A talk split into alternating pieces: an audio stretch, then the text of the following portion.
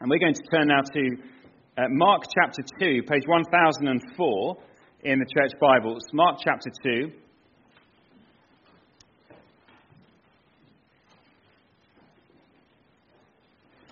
And we're going to um, just spend some time this afternoon thinking about um, prayer, because this week we have a week of prayer coming up. And it's often helpful at the start of a week of prayer to have a bit of a think about prayer and why it matters. But in particular, we're going to think about the subject of fasting and how prayer and fasting go together. And what does that mean for us? And how does that have a part? Does that have any part in our lives? And how should that all work? So, this Sunday, um, we're going to look at the subject of fasting. And next Sunday, we're going to look at the subject of feasting. Because both of those realities express what it means to be a Christian. Christians should be people who both fast and feast. And we're going to work out and think about those um, two subjects uh, over the next uh, two Sundays, kind of as a run up to Christmas um, to help us to avoid the excesses of Christmas, but to enjoy the good things of Christmas um, as we prepare for, for, Advent. But let's read um, from Mark chapter 2. Uh, we're going to read verses 18 to verses 22. And here is Jesus teaching us about fasting. So, Mark chapter 2, verse 18. Now, John's disciples and the Pharisees were fasting. Some people came and asked Jesus, How is it that John's disciples and the disciples of the Pharisees are fasting, but yours are not? Jesus answered, How can the guests of the bridegroom fast while he is with them? They cannot, so long as they have him with them. But the time will come when the bridegroom will be taken from them, and on that day they will fast. No one sews a patch of unshrunk cloth on an old garment. Otherwise, the new piece will pull away from the old, making the tear worse. And no one pours the new wine into old wineskins. Otherwise, the wine will burst the skins, and both the wine and the wineskins will be ruined. No, they pour new wine into new wineskins. I wonder how you feel about a sermon on prayer and fasting. I wonder if that fills you with uh, excitement, joy, interest, a fear that you may leave feeling guilty. It may be that you're here and you're not even a Christian and you go, man, this just confirms everything I thought about church. Well, just hold on.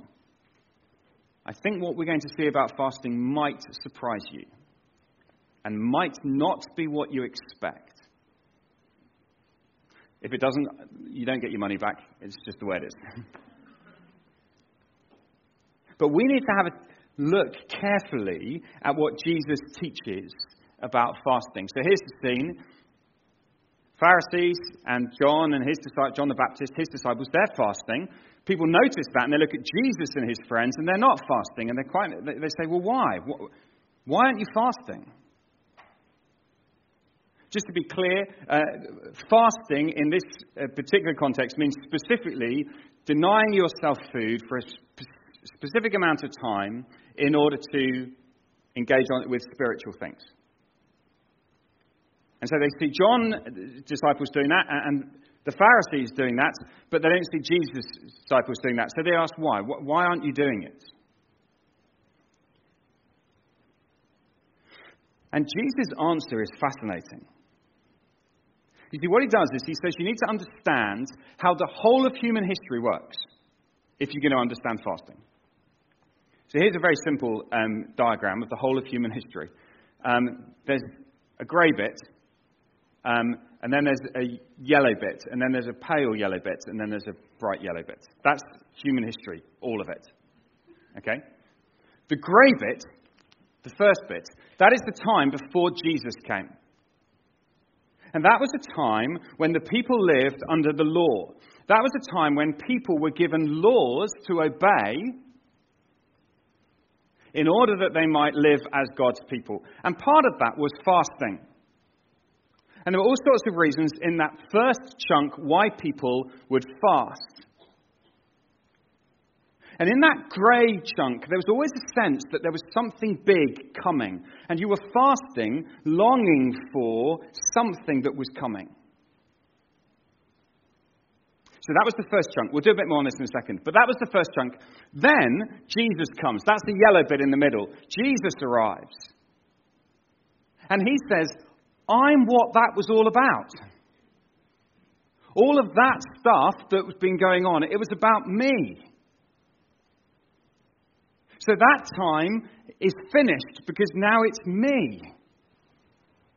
And so you might expect this to be a much simpler view of human history, that all we go from is grey to yellow. But Jesus says, no, no, something you need to understand. He says, you don't fast now because the bridegroom's here. We'll unpack that a bit more in a second. But then he says in verse 20, but the time will come when the bridegroom will be taken from them, and on that day they will fast. So Jesus talks about himself as the bridegroom, and he says, Look, I've arrived, I'm here, so it's not a time for fasting now, but then he says, A time is coming when I will be taken away, and that will be a time for fasting again.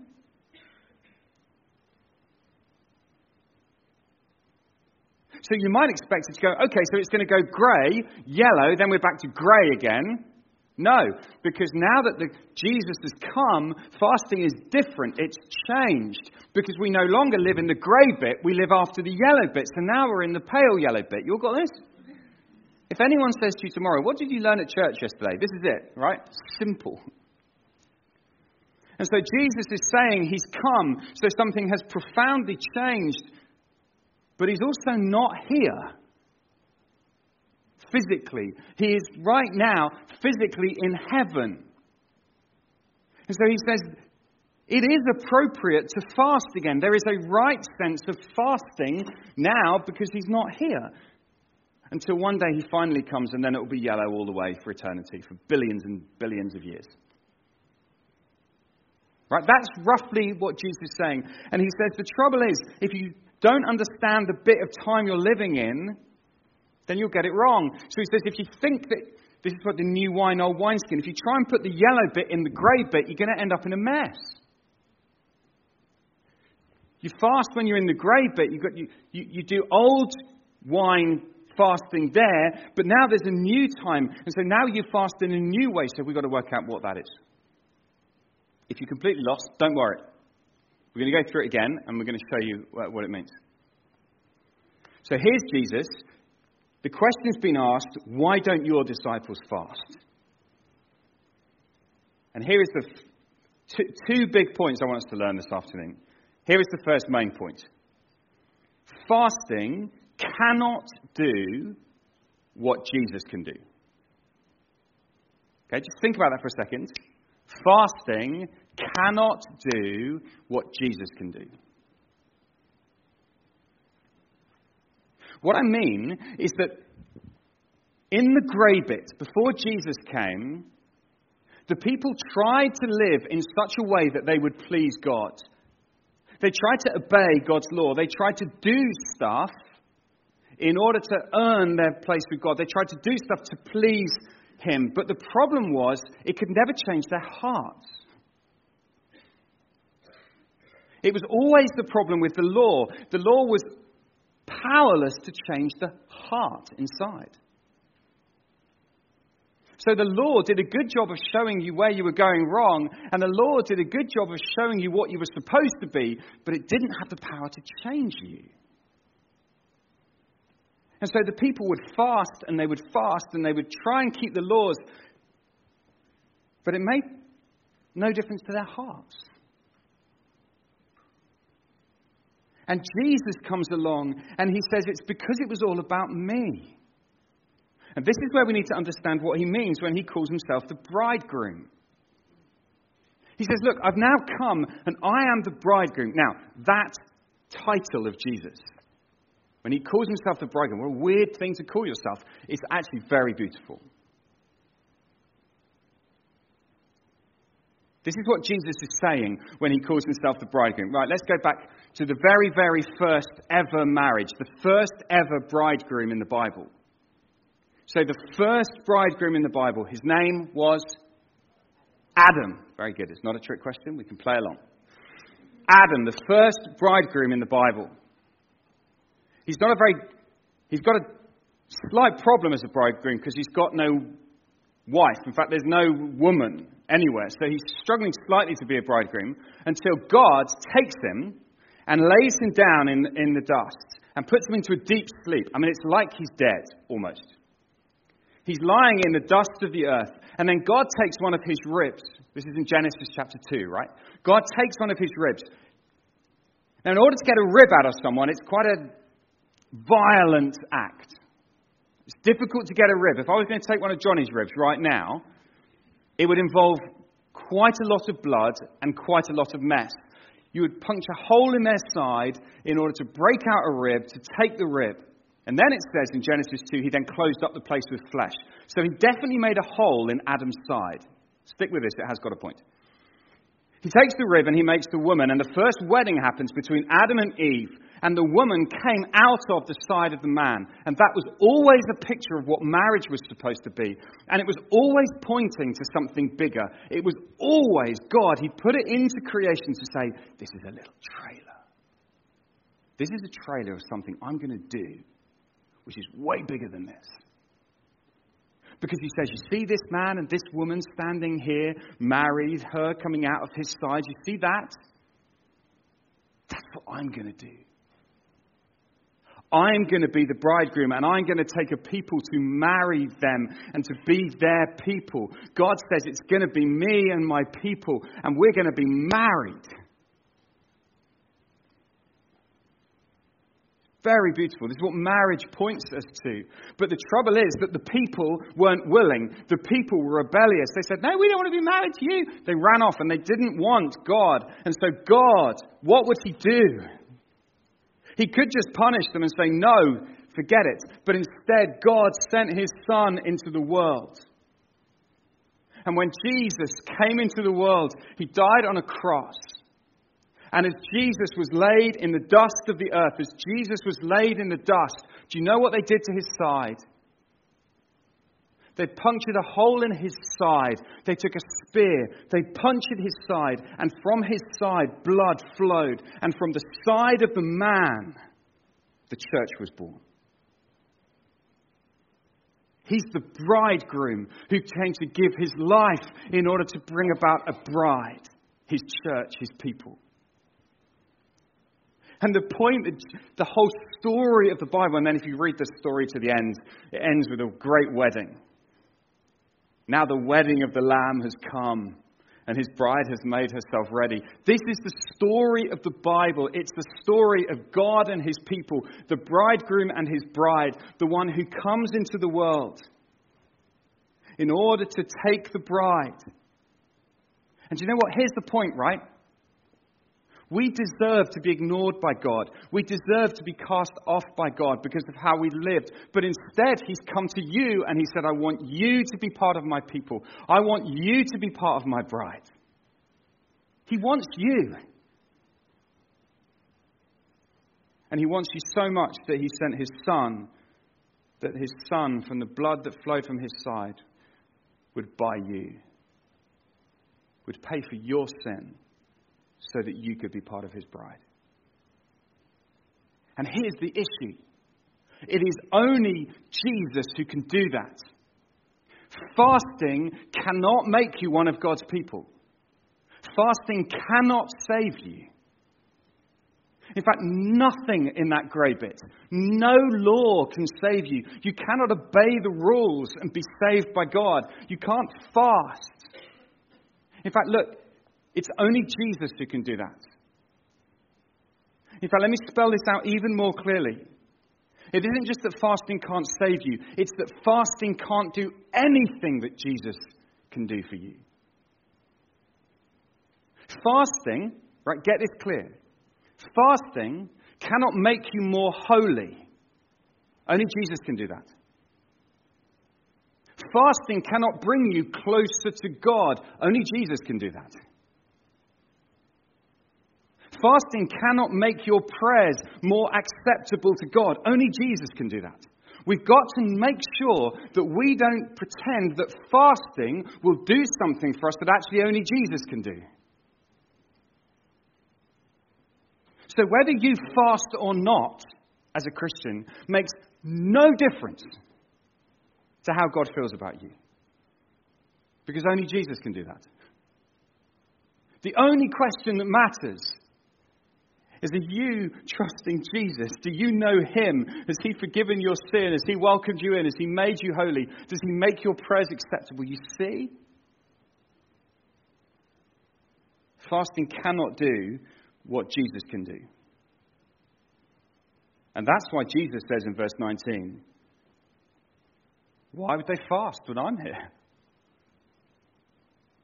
Don't you understand? He's saying to the Pharisees and to the disciples of John, Don't you understand who I am? We're in the yellow bit now, guys.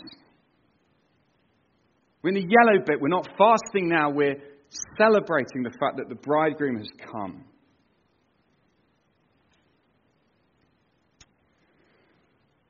So, fasting cannot do what Jesus can do. Here's the second point, and that is that fasting flows out of what Jesus has done. So, in this, this dark yellow bit, in that bit, true fasting, new fasting, happens when we are changed by Jesus, and out of that flows a desire for Him.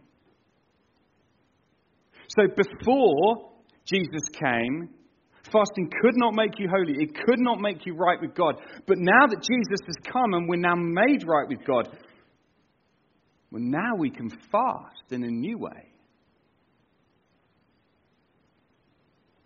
Now, just to caveat this in case anyone's interested, although I, I, I fear that probably most of you are struggling to keep up. But, no, it's fine. The, um, there are people in the Old Testament who do it right. But what they were doing was they were trusting the yellow bit in advance. Right? So there were people who were right with God and fasting rightly in the Old Testament, because, but these guys weren't. The Pharisees weren't. Here's a striking thought. The Pharisees were fasting twice a week. Imagine that. How many people here fast twice a week? The Pharisees were fasting twice a week God didn't care. God didn't hear their prayers. We know that because in Luke 18, there's a Pharisee who stands up and says, I fast twice a week. And Jesus says, Actually, no, the uh, tax collector, the wicked tax collector, he's, be- he's justified and you're not. It is perfectly possible to fast all your life and to know nothing of God because only Jesus can do that. So fasting cannot do what Jesus can do, but it flows out of what Jesus has done. And so from verse 20, when Jesus says the time will come when the bridegroom will be taken from them, on that day they will fast. You see, now fasting becomes about a longing for Jesus, the bridegroom. It now becomes about a desire for Him, a desire to love Him, a desire to know Him more.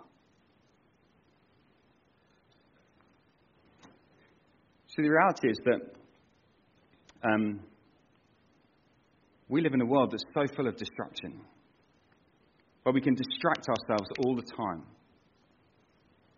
where whenever anything slightly stressful or difficult comes along, we can find something that will take our minds off it, take our eyes off it. We can find something that will help us. And those distractions can take our eyes off of Jesus and take our eyes off of the hope that we have in Him, and instead we transfer it to something else. And so, in these last few minutes, I just want us to think what would it look like for us to fast in this new way?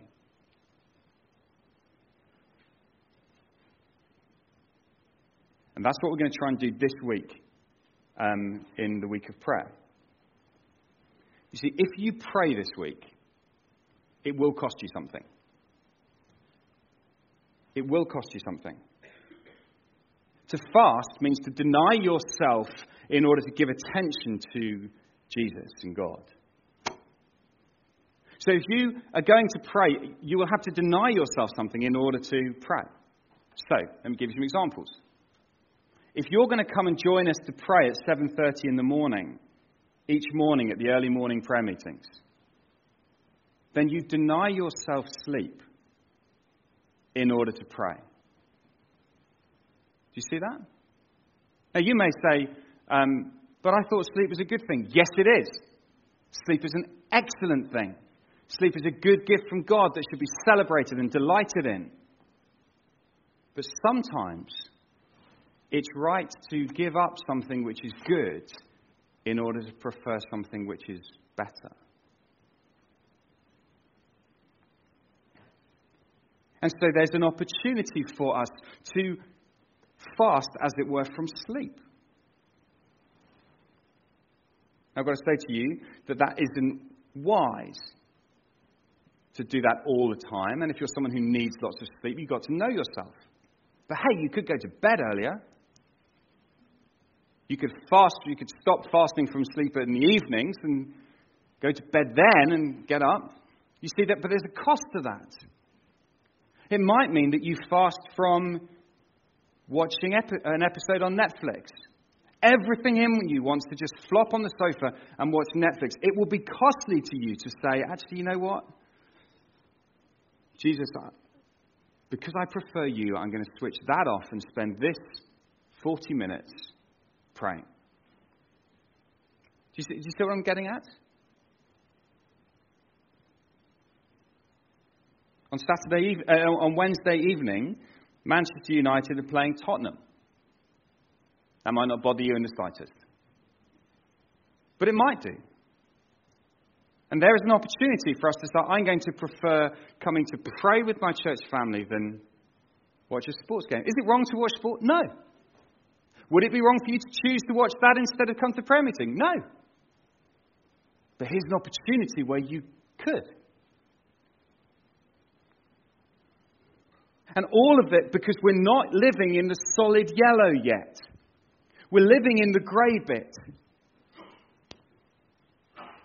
And there will be all sorts of opportunities this week. And it might be from food. It might be that you say, I'm going to give up one lunchtime this week and I'm not going to eat and I'm going to give the time instead to pray. Is that because food's a bad thing? No, absolutely not. But sometimes we give up a good thing to prefer a better thing. Now, let me just talk very practically. If you decide that you're going to give up food and you're not used to fasting, it may be, for most of us in this room, it's probably quite a new thing. I, I guess most of us probably haven't thought about this a lot. Don't start dramatic and awesome. You know, that's what we like to do, isn't it? That's right. Okay, John said, I'm going to fast all week. I'm not going to eat anything till next Sunday. And you'll stagger in next Sunday. I've had the worst week of my entire life. Start with something manageable. It's, it's not about how long, because fasting doesn't save you. God isn't impressed by you. Wow, you fasted for three days. Oh, you just fasted from your mid morning Mars bar? Can I tell you that fasting from that may be a precious thing to say, God, I prefer you. I, I, I want you. I know, a sen- I know quite a senior church leader who realized that his evening bowl of ice cream had become too important to him. Isn't that great? I love that. Is that ice cream wrong? No. But he made a decision for a month he wouldn't have it. Just in order to say, this thing does not master me. This thing is not too important to me to give up. My, my guess is that probably for many of us that would be something to do with our phones. Could you give up something on your social media for a day? Two days? In order that you spend the amount of time you on social media, instead you could pray. Do you see? We've got to be creative. We've got to think about this. All because we don't yet live in the solid yellow. because we still live in a world where life is hard. So that's how we might go about fasting. But why would we do that? Why would we fast? What would be a reason to fast? There's a few reasons I think that you can see in the Bible. I think fasting can be an expression of sorrow. Perhaps you feel sorrow over your own sin, over your own state of your heart. Or perhaps you feel um, sorrow over the state of this world. That would be a reason to fast. I just want to spend some time talking to my Father about this. Perhaps you feel yourself in massive need. There's a situation you're facing and it's too hard, it's too big, it feels impossible to you. That may be something that would make you go, you know what, I'm just going to have a go.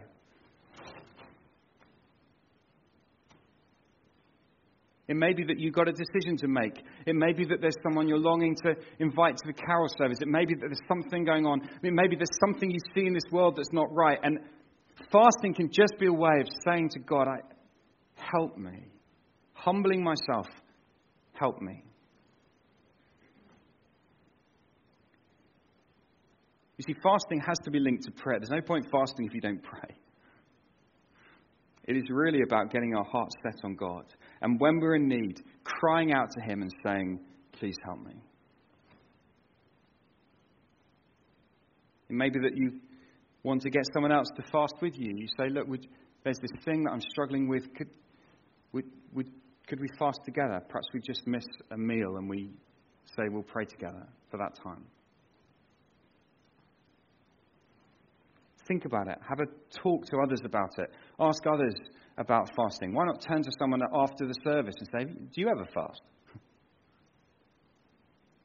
Because they'll either say, Yeah, all the time.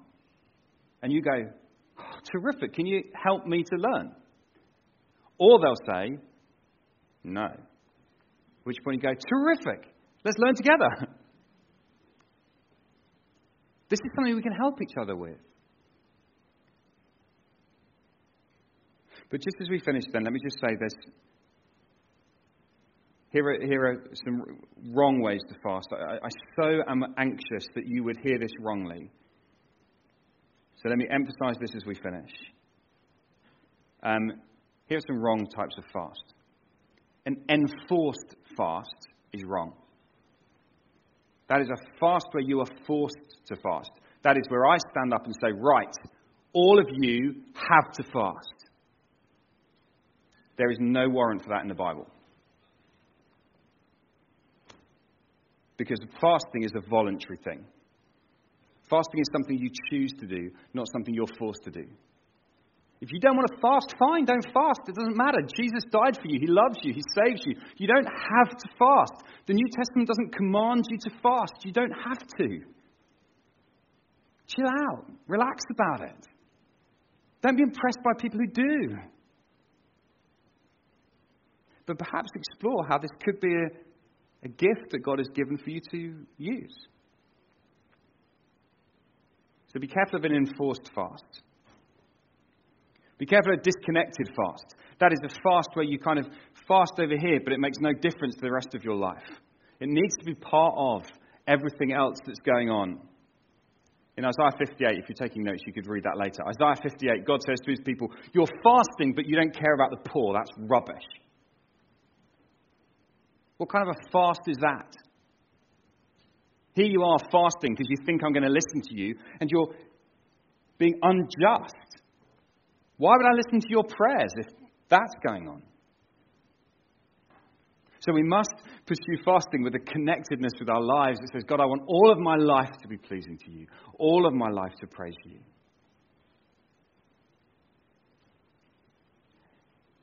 And be careful of fasting that leads to pride. It is very easy to be smug and to be proud.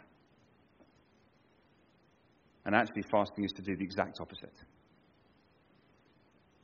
My guess is if you try fasting and you think, oh, this is going to make me an awesome human being, actually, what it'll do is it will be really hard and you'll find it really frustrating and it will actually make you realize just how sinful your heart is. On the few occasions when I've fasted, my experience has not been one of glorious spiritual victory. It has been one of me feeling miserable, tired, and thinking about food all day. And going, wow, this thing really matters to me. And that's part of God showing you and helping us to learn who we are and learn the things that matter to us. If I try and live without my phone for a day, I think it might help me to see just how much I love my phone. See? And then God can begin to help us. But all of it needs to flow out of what Jesus has done. All of it flows out of what He's done for us. He loved us. He gave Himself for us. He's the bridegroom who bought us with His own blood. He loves us. He treasures us. And none of that changes whether you fast or not. So why not take this stuff and go away and think about it? Think about the ways that we can still live as if we're in the grey bit, whether it's fasting or praying or giving or whatever it is that you think God is impressed by. No, no, no, it's only Jesus who can do that for you. But once you know Jesus, then you do begin to pray and to fast in a new way. And why not explore that this week? We're going to um, pray now and then. Anais is going to come and tell us about this coming week and some things that we can think about and some ways that I hope we can really engage with what we've been learning. So let's bow our heads and let's pray.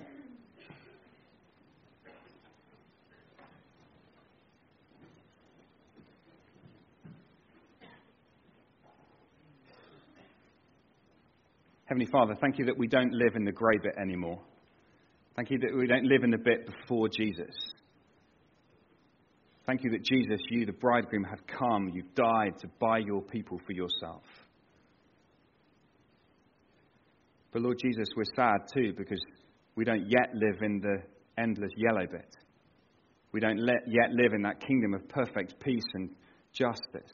We, we still live in a world where there's brokenness in our own hearts, there's sin, and we see it and we hate it. And Lord Jesus, we're sorry, and we pray that you would teach us to trust you and from what you've done for us to overflow in our lives, lives of dependence, where we don't distract ourselves with, with TV and food and other good things, but things that would dra- distract us from you, but instead we pursue you and we trust you and we love you. Lord, teach us, we pray. And we ask it in Jesus' name. Amen.